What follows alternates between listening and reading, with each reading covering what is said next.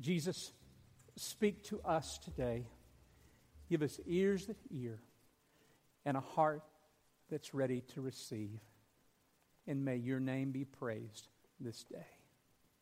In the wonderful name of Jesus, we ask these things. Amen. Well, we've been in a series on the Sermon on the Mount, the King's Speech, the greatest sermon ever preached. And we're getting close to the end. Last week, Destin preached and talked about chapter 7, one of the most misunderstood passages of all Scripture. Judge not, uh, lest you be judged. Of course, he did a great job of explaining that uh, this does not mean we cannot make assessments or evaluations. We are, we are to make assessments and evaluations. We are to make discernments.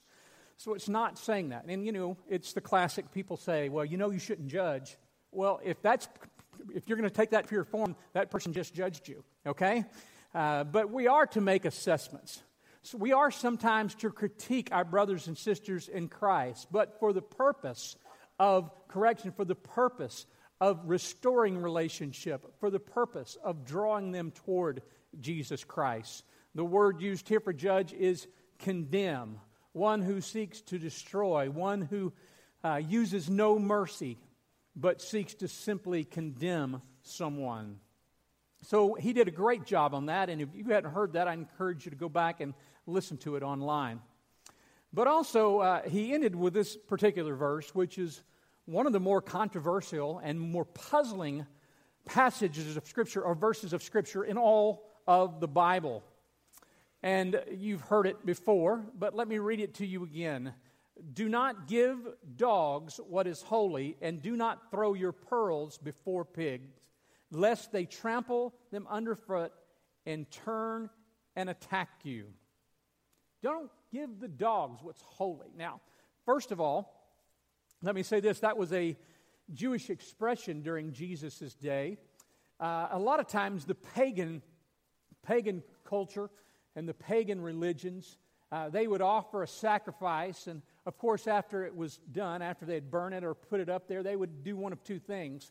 If it was just raw and they had offered it, of course, their God didn't do anything with it, uh, then they would go and they would sell it. And it would kind of be second, you know, second day, third day meat that was sold in the marketplace. But if it was something that they had burned, uh, they would often take it and just throw it on the ground or throw it to the dogs.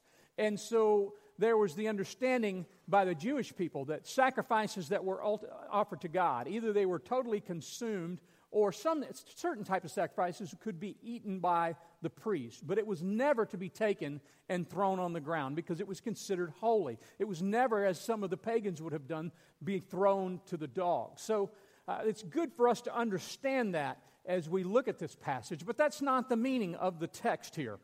He says, Do not throw your pearls before pigs. Now, in the early church, many took that to mean that, you know what? If you are taking communion, if you're serving communion, then people who don't know Christ, people who are, have not come to understand God, His mercy, then they shouldn't partake of uh, the bread or the wine. And that's, that's fine, and that, that's, a good, uh, that's a good idea, and that's something that we want to practice here as well, but that's not what I believe he's talking about. Uh, still, others uh, thought it meant, you know what? And many people today still think this. You know, there's some people that are so bad, they're so irreligious that they shouldn't even hear the gospel. It shouldn't even be given to them. But that contradicts the Great Commission. That contradicts John 3:16. That contradicts Jesus' whole life. If you think about the prayer of the publican and the Pharisee, Jesus heard the publican's prayer, but not the Pharisee's prayer. So that cannot be what it means, and I would challenge you on that interpretation. What I believe Jesus is talking about here, and pearls before swine. That's quite a matter of fact. I had a little uh, had a little image there. Uh, pearls before swine. He said, "Is it good to eat?" And he goes, "No, I tried it. Yuck." Okay, it's kind of that little picture there of if, if you just could envision throwing a set of pearls before swine. Now, what, what does the pig want to do? Well, the pig wants to eat it, and it has no value to it. It doesn't taste good, so they're just going to trample on it. A dog wouldn't eat it because they don't understand the value that exists there. They don't understand the purpose of the pearls. That's not their understanding. And, you know, that's the interpretation for us to understand this text here, or this particular verse. That until people know Christ, the kingdom ethic that Jesus has been preaching about, he's talking to his followers here. He's talking about the kingdom life. They're not going to understand it. Most of the time, when you saw the word pearl in the Old Testament, it was symbolic of wisdom. In the New Testament, we see it being uh, symbolic of the life that Jesus is offering, of the kingdom of God, of the kingdom life, of his salvation. We see it in Matthew chapter 13. We see where a man finds a beautiful pearl, an exquisite pearl, and he goes and he sells everything that he owns so that he might buy that pearl.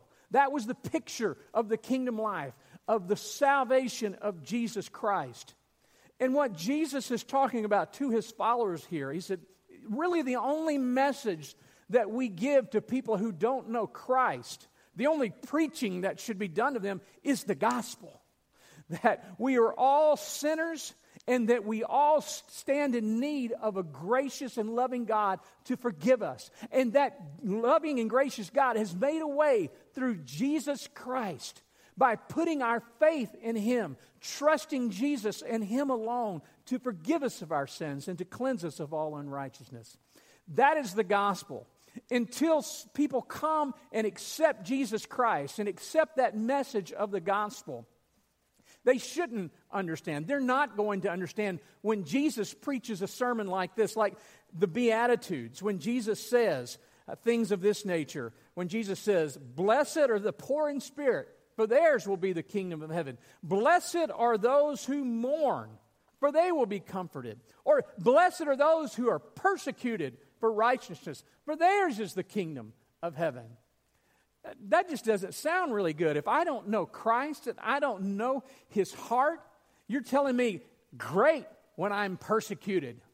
It's great when I'm broken in spirit. It's not an easy message to hear, and there are a lot of things that Jesus teaches that are not an easy message to hear. And we don't need to get in debates about certain issues to try to make lost people understand what God has convicted us of. If we start talking about the need to be sexually pure before we're married, or we start trying to make sure they understand uh, that marriage is between one man and one woman, and we start to argue with them, Hey, look, until people come to know Christ, that is what Jesus is talking about here. That's throwing pearls to pigs. He's not calling them necessarily pig. He's using this as an illustration. You're taking a beautiful truth, an insight of the Holy Spirit, but you're giving it to someone who doesn't share your values or your conviction. What they need to hear is the good news of Jesus Christ that He loves them so much that He gave His life for them. So, as we look at that passage, I think it's important that we understand what Jesus is saying. Now, uh, to help you understand this a little better, you know, my wife loves coffee. And for whatever reason, I just don't like coffee. I know it's crazy because I know most of you drink coffee. Matter of fact, I, I, get offered coffee so much that I'll just help tell people sometimes, no thanks, I'm a Christian. And, uh, you know, just just so uh, they know that I don't like coffee and they don't need to offer it to me. So if you see me in Starbucks, I'm drinking chocolate milk, all right? Or I'm drinking water. And uh, I don't know good coffee. My wife, all, she is forever in a quest. Oh, just try this coffee. Ooh, this is good coffee. This is from Ecuador. Or, you know, this is good. Co- this is from Colombia. And it's like pearls before a pig. Yeah, it's still coffee. I just can't appreciate it. I don't like it. Now, what do I like? I like chocolate milk. I can tell you all about chocolate milk. Tell you about, you know, there's Nestle's Quik, there's Hershey's, there's Bosco, there's Ovaltine, and I can tell you all about, there's Yoo-hoo's. I mean, I can tell you all about chocolate milk. But I'm not refined enough to drink good coffee and appreciate it. That's the picture that Jesus has given us here. It's like uh, playing Mozart at a Willie Nelson concert, all right? That ain't what you're there for, all right? So it's imperative that we make sure the gospel is given and the gospel is made clear and understandable. That's what we're to share. So we shouldn't be so flustered when we realize those who don't know Christ don't share the heart of Christ, don't share the values that we have. And we pray and we seek God's uh, Holy Spirit to work in and through their lives, and we share the message of hope. Well, then we go to our next passage here. And Jesus has already taught us, uh, his disciples, how to pray earlier in, the, in Matthew chapter 6 and the Lord's Prayer that just was sung. Uh, Jesus has already done that. And he's taught his believers, he's taught his followers how. But Jesus reiterates the importance of prayer.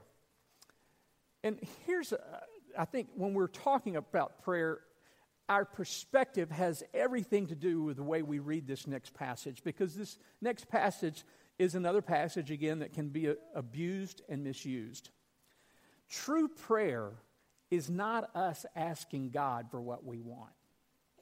That's the way most people approach prayer. God, give me what I want. I need some stuff. We're like the pig. God, give me some stuff. Give me some stuff I can eat. What does a pig want in life? He wants more food. Why? So that he can be a bigger pig. And sometimes that's the way we are, isn't it? God, I need more stuff because I want to be bigger and better and have more.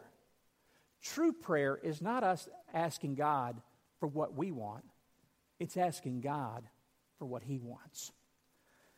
It's asking God for His kingdom to come, His will to be done on earth as it is in heaven. How do we come to God has everything to how we perceive God and how God uses prayer in our lives. If we simply see God as an entity that gets us what we want, then we've never really experienced who He is. Or do we see Him as a beauty, as something, as a great and beautiful pearl in which we desire? We want the pearl, we want Christ. It's not simply what Christ can do for us. If He simply was God alone, and had done nothing, it would be reason enough for us to desire him. But he, yes, in his infinite love and mercy, has done so much more. So, is God what we want, or do we simply want what God can get for us? Jesus is saying here, when you pray according to the heart of God, when you pray as I have taught you, he says this in verse 7 Ask, and it will be given unto you. Ask according to his kingdom ethic. Seek, and you will find. Asking uh, has the picture of doing just that, of asking God. Seeking means that you are mentally beginning to search and to look and to try to figure it out. And he says, knock. Knock is the picture of continuing being, to be persistent and asking and seeking, even when there are obstacles before you. For everyone who asks receives, and the one who seeks finds, and to the one who knocks it will be open. God, what do you want me to do today? God, how can I share? God, how can I make a difference? And then we begin to seek how we can make a difference, seek how God wants to use us. We begin to see the needs around us, whether it be in our neighborhood or, or our church or our family, and we begin to knock and knock on the door of the hearts of those God leads us to. Knocking on the, on the door to ask Christ to come in and to empower us to see his kingdom come, to see his will be done on earth as it is in heaven. And the Bible says, Or which one of you, if his son ask him, will give him a stone? Now, often uh, a loaf of bread, it wasn't like, you know, our wholesome bread, bunny bread, Mrs. Baird's bread. It wasn't all chopped up. It was usually kind of in a round loaf. And it would look similar, particularly at a distance, to a stone. And Jesus is saying, even an earthly father, even a pagan earthly father, what father would give their child a stone instead of bread? Or if he asks for a fish, will give him a serpent, give him a snake. Dad, can I, I have, a, have something to eat? What were the staples, particularly in the Jewish diet at that time? We see it at the feeding of the 5,000, the feeding of the 4,000. It was fish and bread. And if a son asked a father for fish, he wouldn't give him a serpent. Now, he's not talking about him. Okay, here's a snake. Uh, that's probably not the picture. He's talking about the meat of the snake. But the problem is, is that snake it was an unclean animal. It was forbidden to be eaten by Jewish law. And so you wouldn't give your son meat that is unclean and make him ceremonially unclean. If you then, who are evil, know how to give good gifts to your children, how much more will your Father who is in heaven give good things to them who ask? Sometimes it's quite difficult, difficult for us to know what to ask. Sometimes it's enough to just be in His presence and just confess our sin, express our need for Him, and to listen, to keep asking, to keep seeking, to keep knocking. You know, I think of the property that we're sitting on today that God has given us. I remember the first time I asked about it, the answer was no. And then I went to the city, and somebody said no. And I was pretty discouraged. I had asked, I was seeking, and I remember coming back and talking to a couple of folks and a couple of strong believers, and they said, No, go back up there. Go back up there and ask, go back up there, see, go back up there and knock. So I found myself knocking on the door. And you know what? God came. Not only did He come through, He blessed us abundantly beyond whatever I would have hoped or asked. Sometimes it's the persistence of our prayer that yields result because it's just like our children. You know, it's Christmas time, and if you have younger children, you see this. You know, you know, about this time they go, "I want this, and I want that for Christmas, and I want that, and I want this." And if you make it, if you go ahead and purchase for them, let's say you get them three gifts. That's what we do at our house. Let's say you get them three gifts, and you take the November list. They'll probably be mad at you.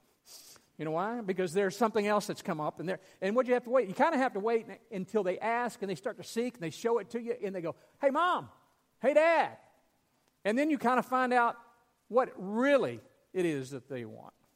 And we're often like that as well. We throw prayers up in the air, but what is it that you are consistently on your knees about asking the God of the universe? That you are seeking to have Him use. Not just a prayer that you're throwing up every once in a while because you need something, because you're scared, because there's a need. But how consistently in your prayer life are you seeking Him and knocking on the door? Jesus says, Be persistent, ask, seek, and knock. A friend of mine I met for coffee here last week, and uh, he shared with me, and I'd known this for a long time because we've been friends for over 20 years. his father was not a believer. Matter of fact, his father had been an agnostic. Yeah, he even subscribed to different agnostic and atheist magazines, which I didn't even know, quite frankly, existed. And, uh, you know, his father just never would hear. He, he had accepted Christ about uh, 20 years ago, but his father never would hear of it. His brother accepted Christ, his mother did, but his father just wouldn't hear of it. But his fa- father became very sick. And uh, he was in the hospital and he had taken a turn for the better. And his son went in there and shared the gospel. And he received 20 years he had prayed for his father, 20 years he had asked. And about four weeks before his father passed away, he accepted Christ. It was a prayer that he kept asking, he kept seeking, and he kept knocking. Some of you can tell the story of that, and some of you have loved ones that maybe you've prayed a few years and you go, I, don't know, God. I don't know. This seems like they're not interested. Keep asking, keep seeking, keep knocking. God hears our prayers, and He delights in answering prayers that honor his kingdom, that glorify him. He wants to. The question is do we want to be a part of it? God's desire is that we would worship him in spirit and truth. And as we come to this season of our nation, of our lives, there's a lot going on. As we think about the Ferguson riots, as we think about all the things that are going on, we see that Satan is truly seeking to kill, steal, and destroy. We see people against one another, and we see brothers and sisters in Christ fighting with one another. But that's not the way it was meant to be. It's easy for us to say, well, you know, this or that. And that's why I think this, and that's why I believe that, and that's, that's just the way it is.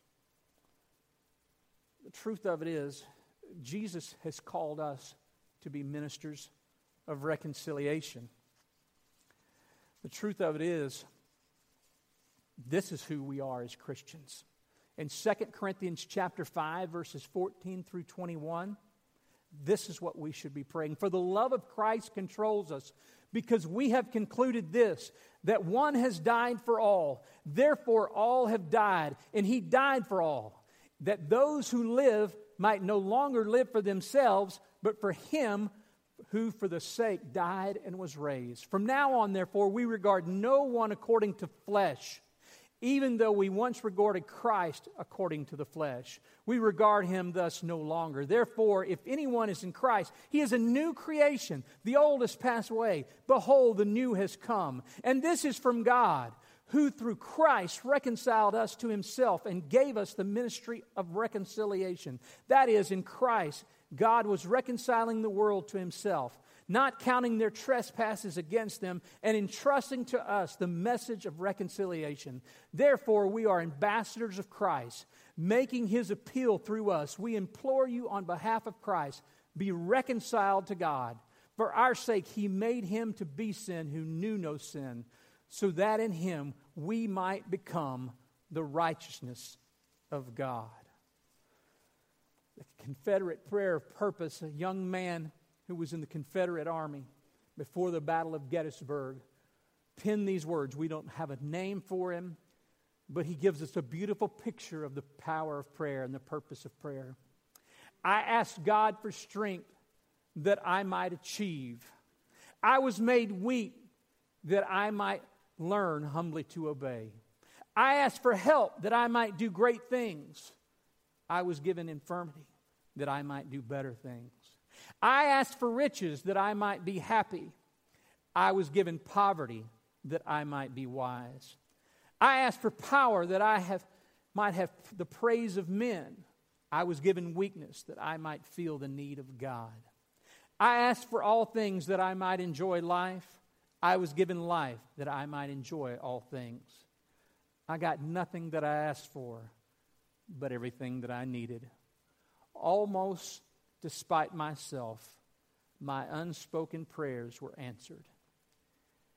I, among all men, am most richly to be blessed.